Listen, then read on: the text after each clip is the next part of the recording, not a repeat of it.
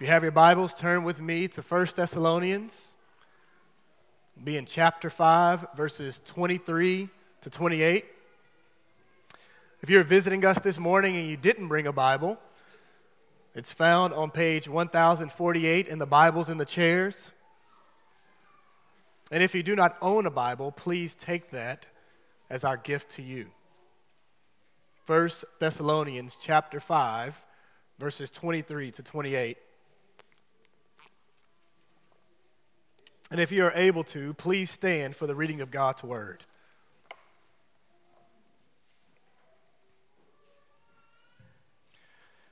Now may the God of peace himself sanctify you completely. And may your whole spirit, soul, and body be kept sound and blameless at the coming of our Lord Jesus Christ. He who calls you is faithful, he will do it. Brothers and sisters, pray for us also. Greet all the brothers and sisters with a holy kiss. I charge you by the Lord that this letter be read to all the brothers and sisters. The grace of the Lord Jesus Christ be with you. This is the word of God. Praise be to God. You may be seated.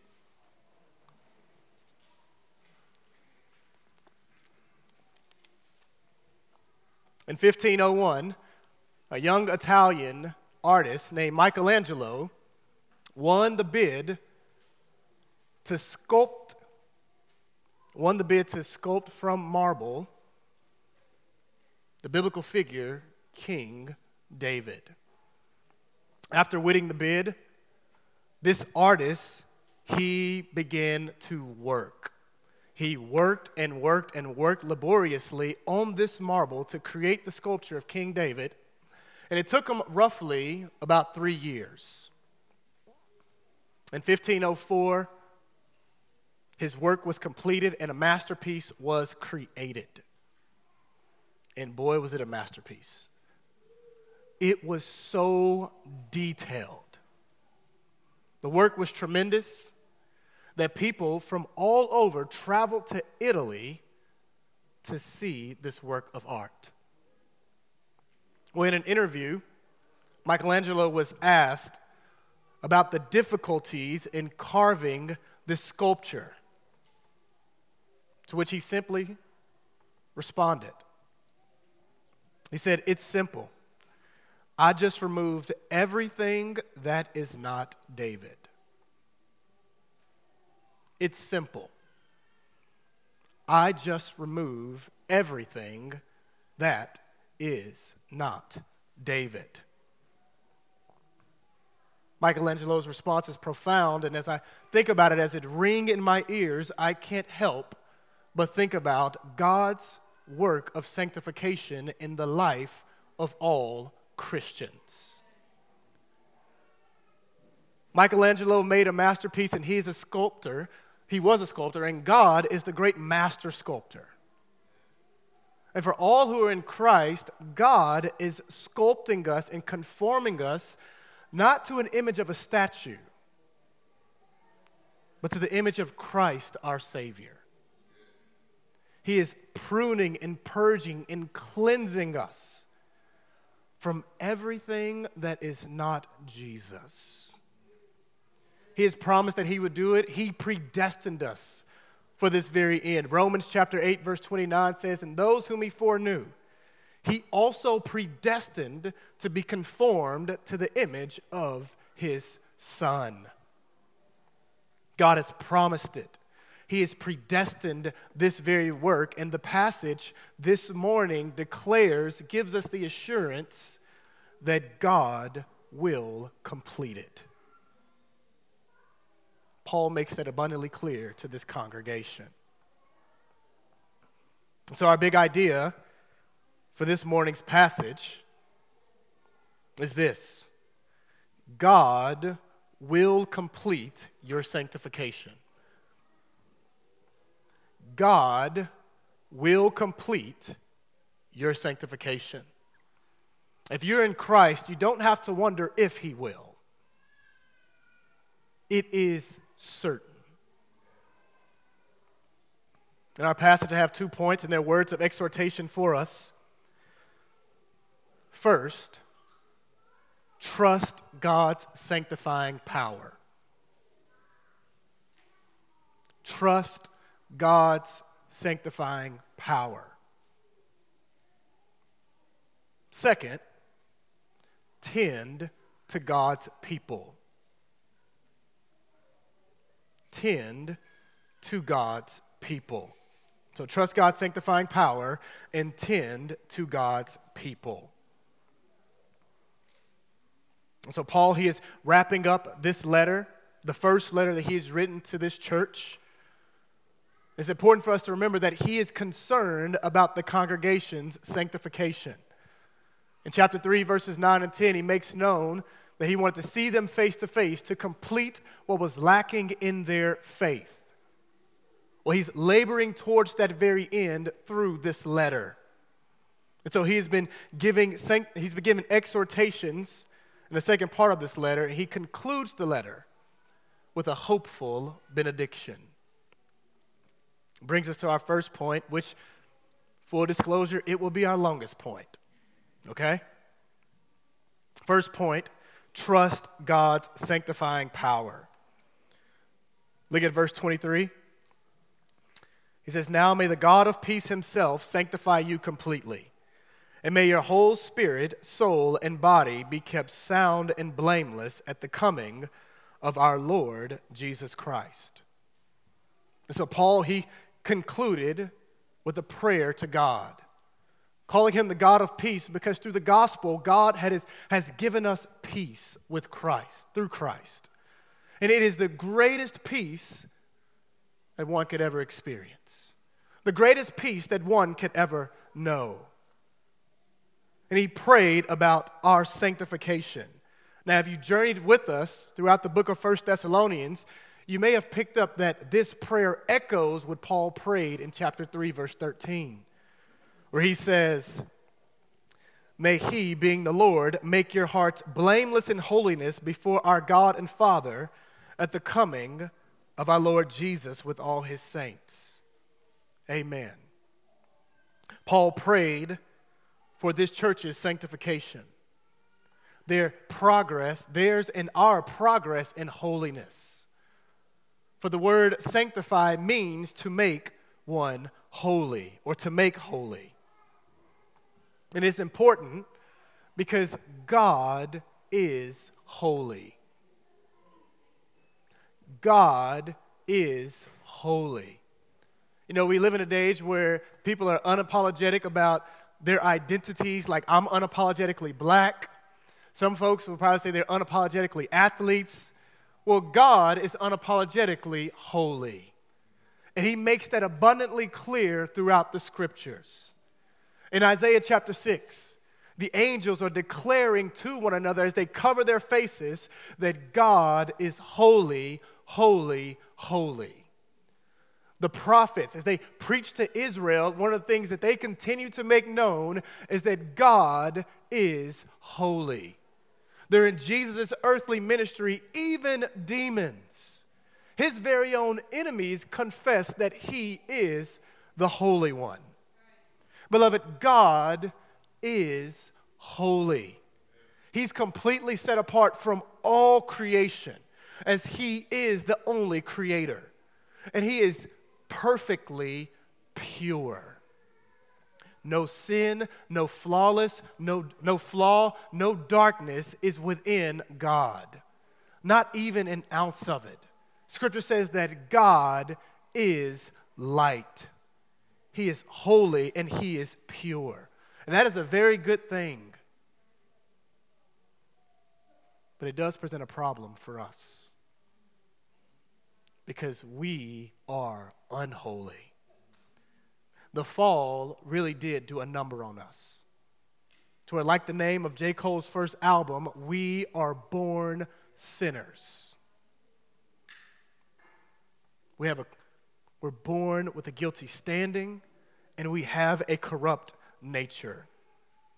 The Dutch theologian Herman Bavinck would say this way he said, Sin is guilt and pollution. and neither of which we can fix in and of ourselves, but both of which God, by his power and in his love and grace, can and has through the finished work of his Son, the Lord Jesus Christ. 2 Corinthians 5:21 says it this way, for our sake he made him who knew no sin to become sin for us so that in him we might become the righteousness of God.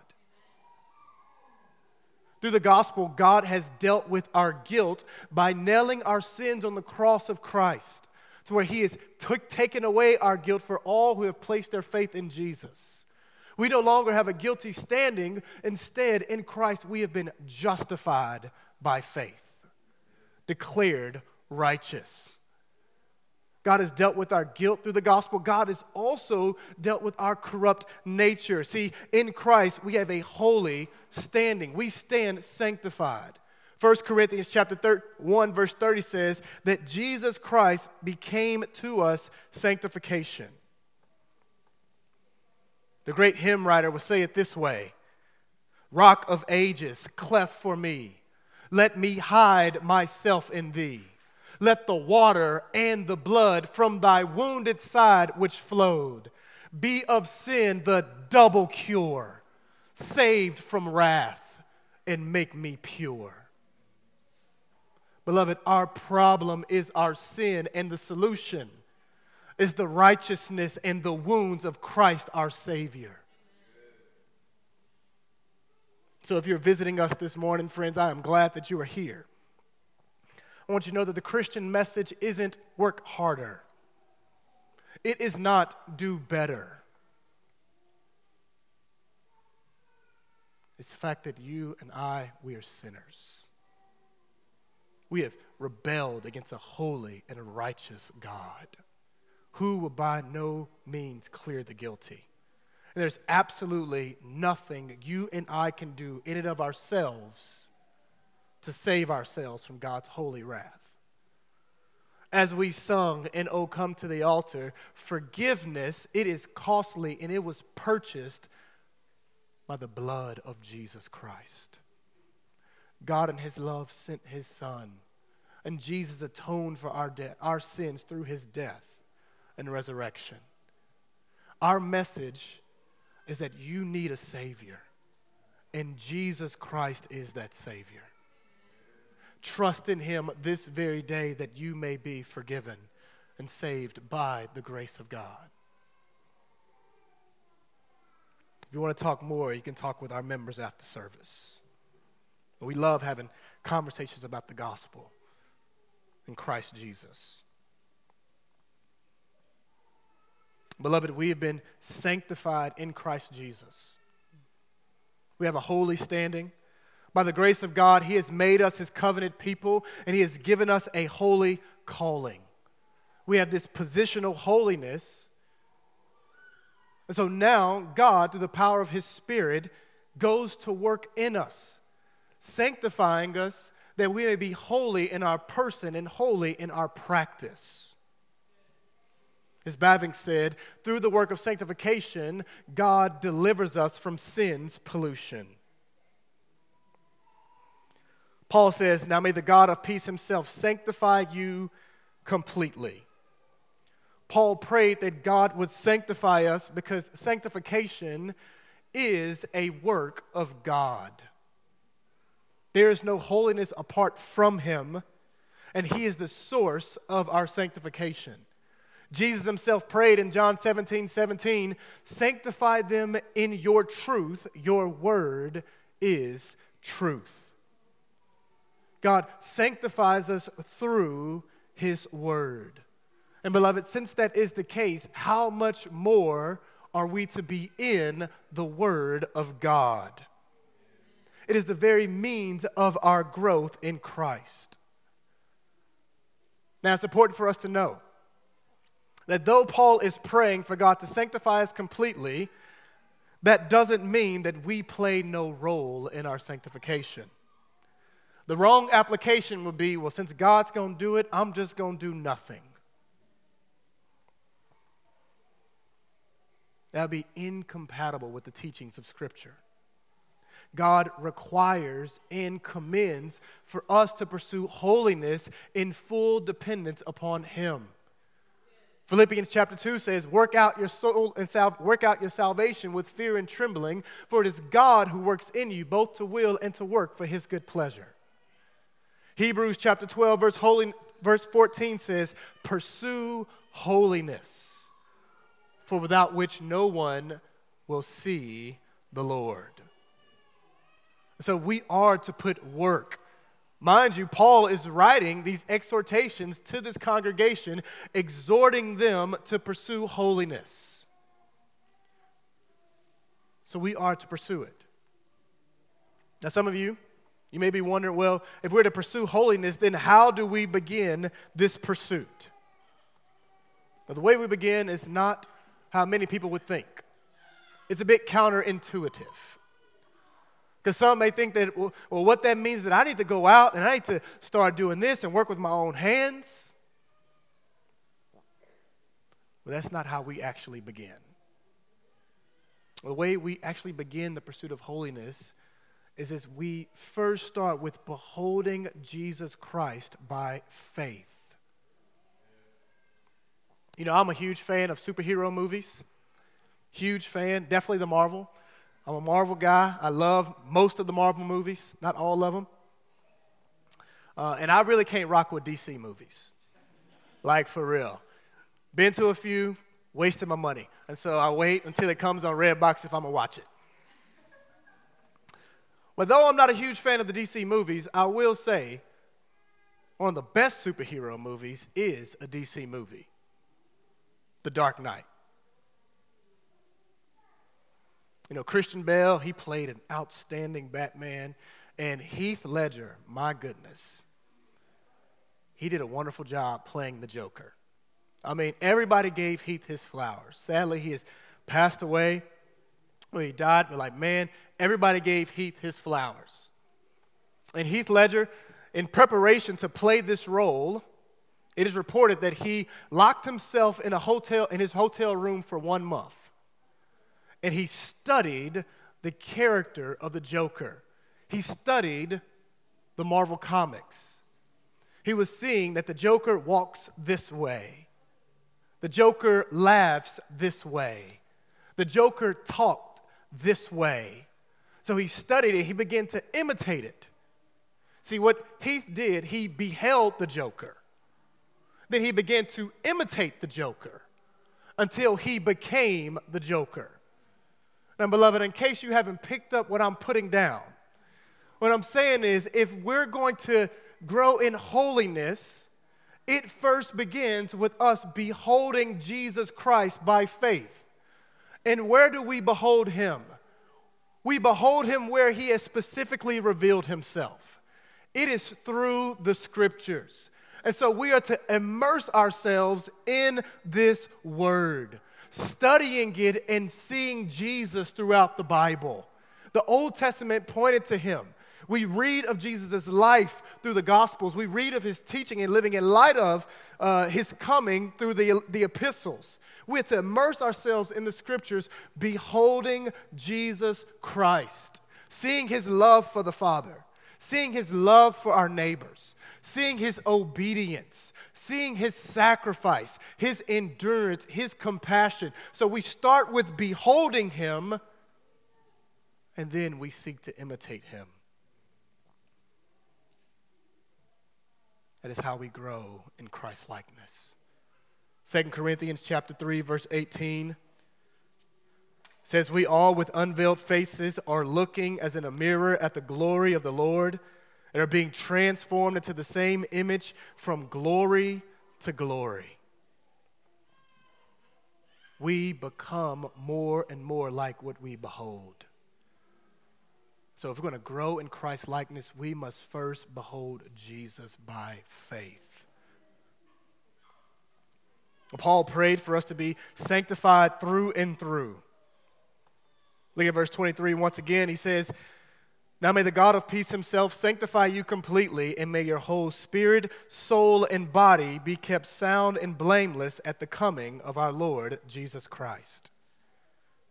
Paul prayed for the totality of our being to be sanctified body and spirit, material and immaterial, the entire person. Because our entire person has been impacted by sin. Beloved, in sanctification, God purifies every part of us that sin has polluted. Let me say that again. In sanctification, God purifies every part of us that sin has polluted. Christ has purchased us with his blood. We are his, which means that now we're to pursue holiness in all areas of our lives with our speech, with our conduct, what we do with our bodies. All of it matters because Jesus has purchased us. So, what that means is that our speech is to be set apart to the glory of God. But we don't berate our spouse, our children, our neighbors, our roommates, or our coworkers because we know that it displeases God. Instead, we want our words to be edifying, to be constructive, to be used to build up, to be for the good of those who are hearing. It also means that we exercise self control with our bodies. Paul got at this in 1 Thessalonians chapter 4 that you know how to control your own bodies in holiness and in honor. So we stay away from every form of sexual immorality. We exercise self control, not pursuing drunkenness. And what we do with our bodies matters because Christ has saved us by his grace. Scriptures make known that there are moral and ethical implications that pertain to our sanctification. 1 Peter chapter 1 verse 15 and 16 says, "But as he who called you is holy, you also be holy in all all all your conduct. For it is written, you shall be holy as I am holy." And Paul makes known that our sanctification it is a lifelong progress. He says, Now may your whole spirit, soul, and body be kept sound and blameless at the coming of our Lord Jesus Christ. So, what this means is that God will keep us and sanctify us to the very end. And what that end is, it is the return of Jesus Christ. Sanctification is a lifelong process, so what that means is that there's always more of Christ likeness for you and I to grow in that every day you and I awake, the process is incomplete. Which means that we're not to be complacent in our pursuit of Christ likeness. Now, most of us know the areas or some areas by which we can grow in. Some of us, you may be unaware. You may be further along than most of us, myself included, you're further along than me, and so you're probably unsure as to where you can grow in. I would say if you're unsure, then ask fellow brothers and sisters who know you best. What areas am I lacking? What areas do I need to grow in Christ likeness? Now, if they don't be real with you and shoot you straight, a question for you to consider is where the areas of my life where it's the hardest for me to trust and obey God.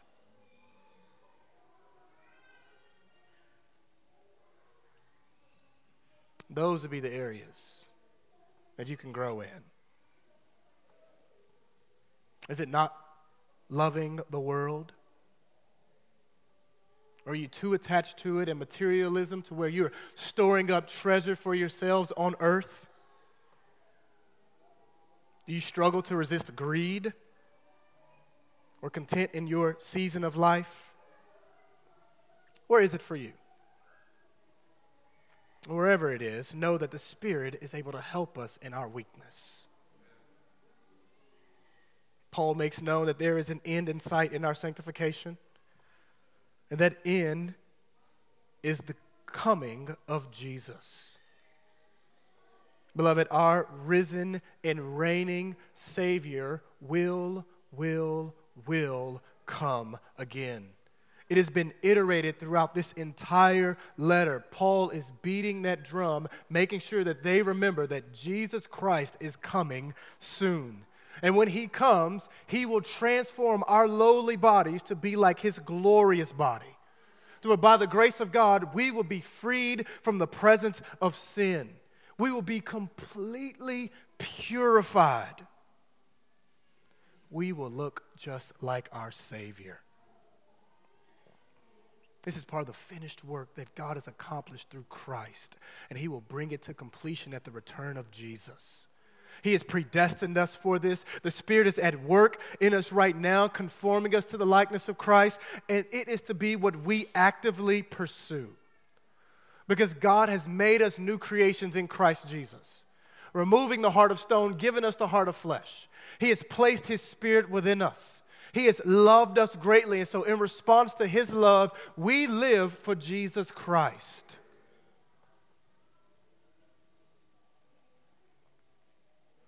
Beloved, this is to bolster our resolve to pursue Christ likeness. Know that one day we will be like Him. So, what that means for us is that there is no place for complacency in our sanctification. God has not given any of us a permission slip to be persistent in being lazy in our sanctification. He has not given us a permission slip to persistently refuse to pursue Christ likeness. It's not to say that we don't sin or we don't wrestle with sin and temptation because we do. We live in this body of flesh, but that is to say that our response to it is repentance. We don't get comfortable with sin because we know that it displeases the one who loved us and gave himself for us. Beloved, how would you describe your pursuit of Christ likeness?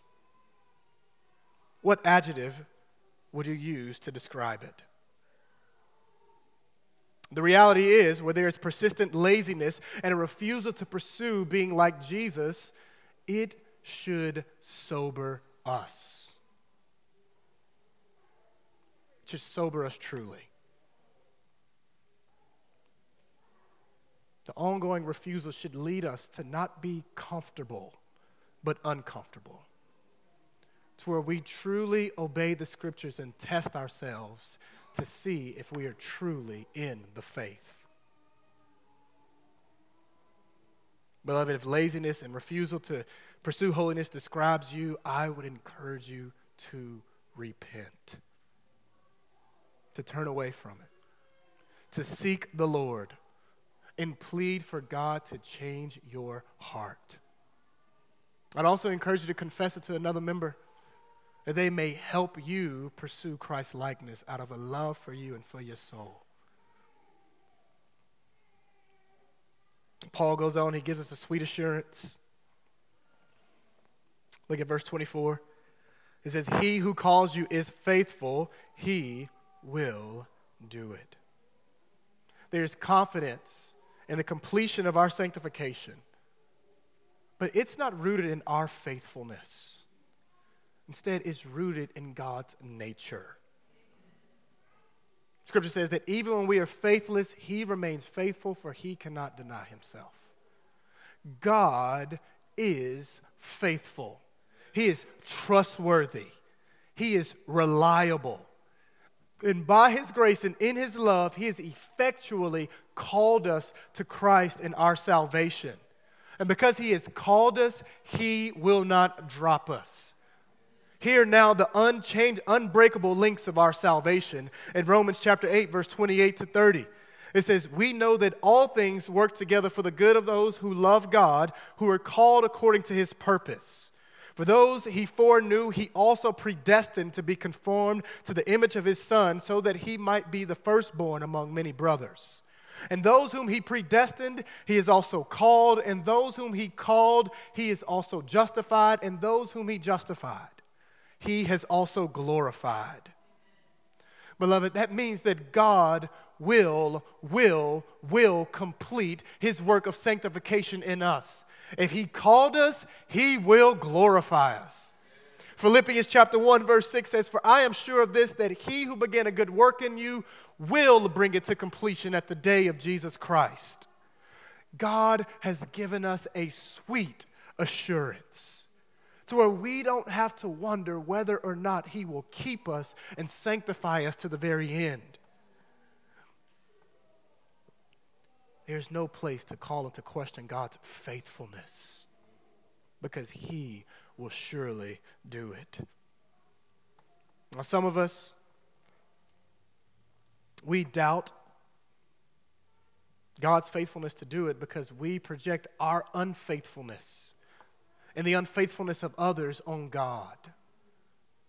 Some of us operate from the perspective that because we have been unfaithful, because we have broken promises, because people have let us down, we begin to doubt whether God will keep his promise and keep us to the very end.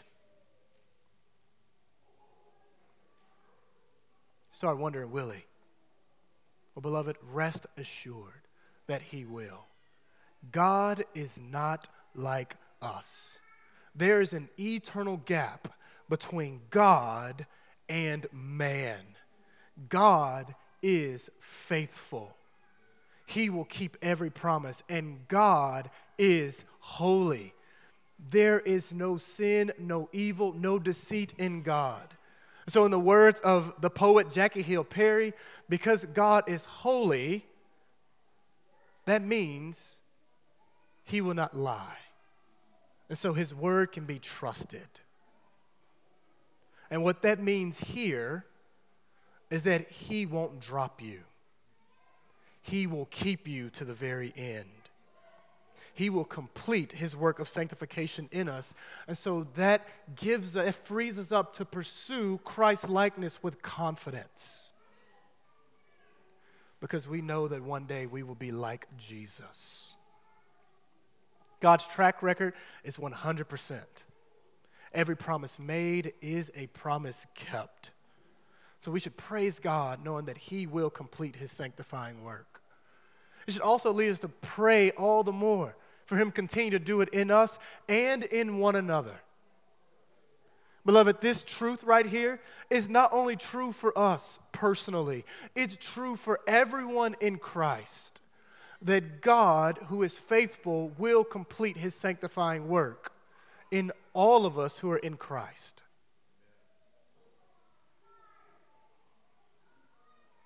So, what this means is that when we see the shortcomings of our fellow brothers and sisters,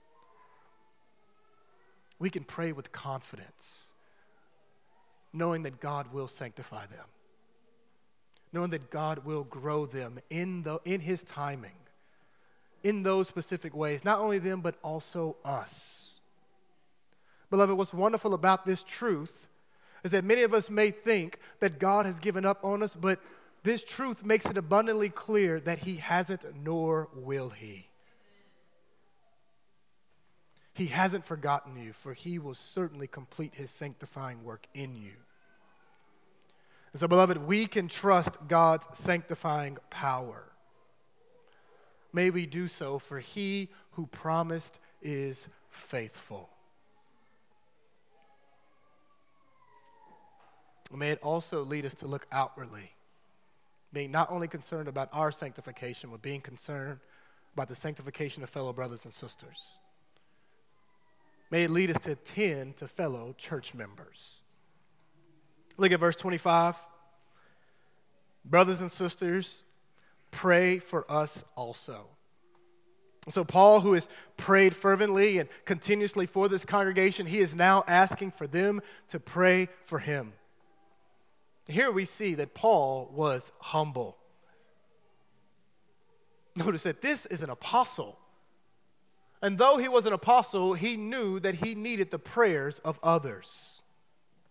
In other letters, he specified his prayer requests. You see, Paul is exhorting us for our prayers to go beyond ourselves. Pray, exhorting us for our prayers to extend to others. fellow brothers and sisters in Christ Jesus. Beloved, and if Paul asked for prayer, how much more should we? Whether you're a pastor or a church member, life is hard. We know from experience. Spiritual warfare is real. And we are weak. We're constantly in need of prayer. Think about like praying, asking for prayers regarding the workplace, our disciplines, the season of life that we're in, asking for prayers to help us resist temptation, asking for prayers for boldness to preach the gospel. Paul certainly did in his letters. Asking for prayers that we remain steadfast in the midst of hardship. Beloved, one of the most vulnerable things you can do is ask for someone to pray for you. It is through that very request you're making known that you're in need of help. And one of the most loving things that we can do is pray. Going before God, approaching the throne of grace on behalf of fellow brothers and sisters, pleading for God's grace and His help for them in their lives.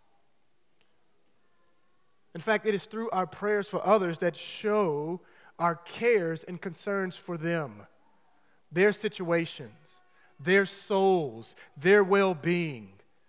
It shows that we are dependent upon God to do for them what they nor we can do for them. We are seeking the Lord on their behalf. So it is a very loving thing. Beloved, whether you know it or not, many people would agree, myself included, that all of us have a real bittersweet relationship with mirrors. Like a real bittersweet relationship. You know, you walk by them, and when you do, you glance at yourself, whether or not you want to. Sometimes you're just staring at yourself in the mirror, and sometimes you like what you see. You know, the fit is fresh, the haircut is on point. The shoe game, man, is on fleek. Like, man, you really feeling yourself sometimes. Like, man, you know you look good. And then other times, you don't like what you see. You notice the hair loss, the bags in your eyes, the weight that you have gained. You know, one of the things that I really appreciate about a mirror is just how real it really is. Regardless of how you think you look or how you feel you look, the mirror will unapologetically show you the real you. Like, this is how you really look.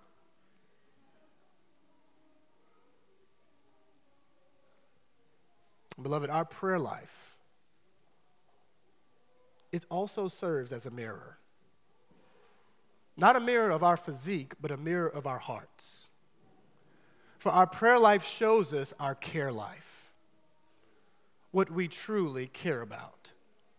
And Paul is exhorting us to pray for one another, for each other to be in our hearts, to be on our cares and be in our prayers. Beloved, if God's will being done and church members are a part of your cares, it will be evident in how you pray. So, beloved, what is your prayer life in regards to the members of the church? What are your prayers like for the body? May we be a people who pray for one another Look at verse 26. Paul says, Greet all the brothers and sisters with a holy kiss. Now, my single brothers, please put up your chapstick. For I know this is your favorite verse in this morning's passage. Notice that Paul said a holy kiss. Okay? Holy kiss. But what's going on here is that this was the appropriate greeting throughout the Greco Roman culture. It's a type of greeting that they would give to both family and friends, and it depicted love and affection.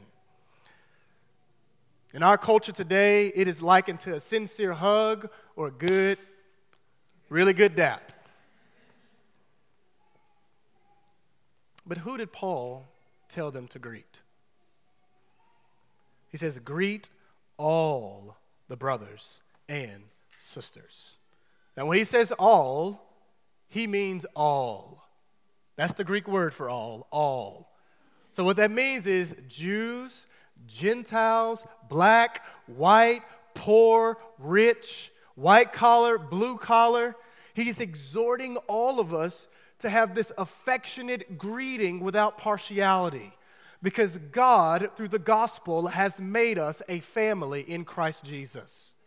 Here we see that the gospel crosses sociological boundaries. To where we are truly a family, and it, to be, it is to be evident in our greeting. To where we greet, with, we greet one another without partiality. This affection demonstrates Christ like love as we greet all without regardless of ethnicity, age, class, life stage. Paul exhorts us to greet all with affection. Beloved, we see here that though we have a greeting team, it is the church that is the hospitality and greeting team. That we are to greet one another with sincere affection. Now, this doesn't mean that we're to go out our way and to greet every single brother and sister every single Sunday, but that we're to have a disposition to greet without partiality. NBC, I'll be honest, I've been very encouraged by this church's hospitality. By God's grace, I do believe that we do this well, that there is an eagerness and a readiness to greet one another. Like soon as service ends, brothers and sisters are getting out their seat and looking for people to talk to, visitors and members. It is so encouraging. Beloved, may this continue. And may our hospitality in our homes be as evident.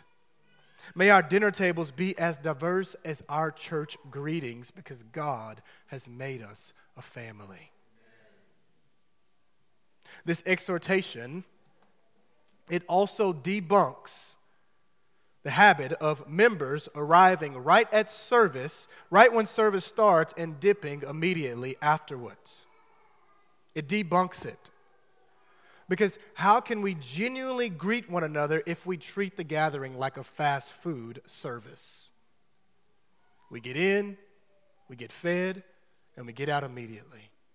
How can we truly greet one another affectionately if that is our posture?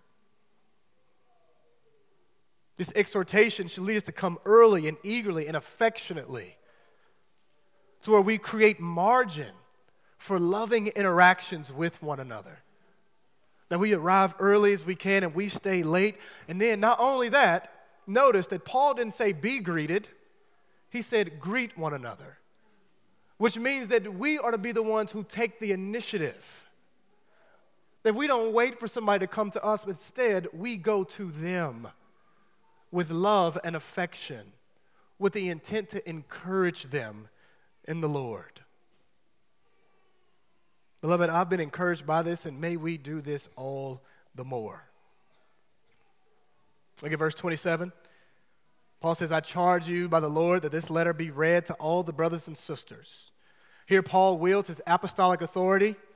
He know that Christ has spoken through him to this congregation, and he wanted all of the members of the church to hear it. Like in our scripture reading, it's likely that this would have been read in the corporate gathering. It was back then, and it is now common for passages of scripture to be read in the gathering, even long passages like a whole letter. It's important for us to remember that with this exhortation, it's important for us to be mindful that He is concerned about their sanctification. The sanctification of all the members those who are doing well by God's grace, those who have been engaged in sexual immorality, those who are idle, those who are weak, those who are discouraged, all of them needed to hear this word for their progress in Christ, for their encouragement and their repentance. Because as sheep, A sheep loves to hear the voice of their shepherd, and they need to hear the voice of their shepherd. So do we need to hear the voice of our chief shepherd, Jesus. And he speaks to us through the word. Which is why we prioritize the gathering. God commands us to not forsake assembling together. God speaks to us through the reading and preaching of his word for the edification of his people. And regardless of how you're doing spiritually, whether you, by God's grace you are doing well and flourishing or you're struggling, you need, you need, you need to hear God's word for your sanctification and for your encouragement. We need to feast upon the word by faith. We need to be reminded of God's glorious gospel. We need to be reminded of God's precious promises. For then our faith is strengthened. As Romans 10 says, faith comes from hearing, and hearing through the word of Christ.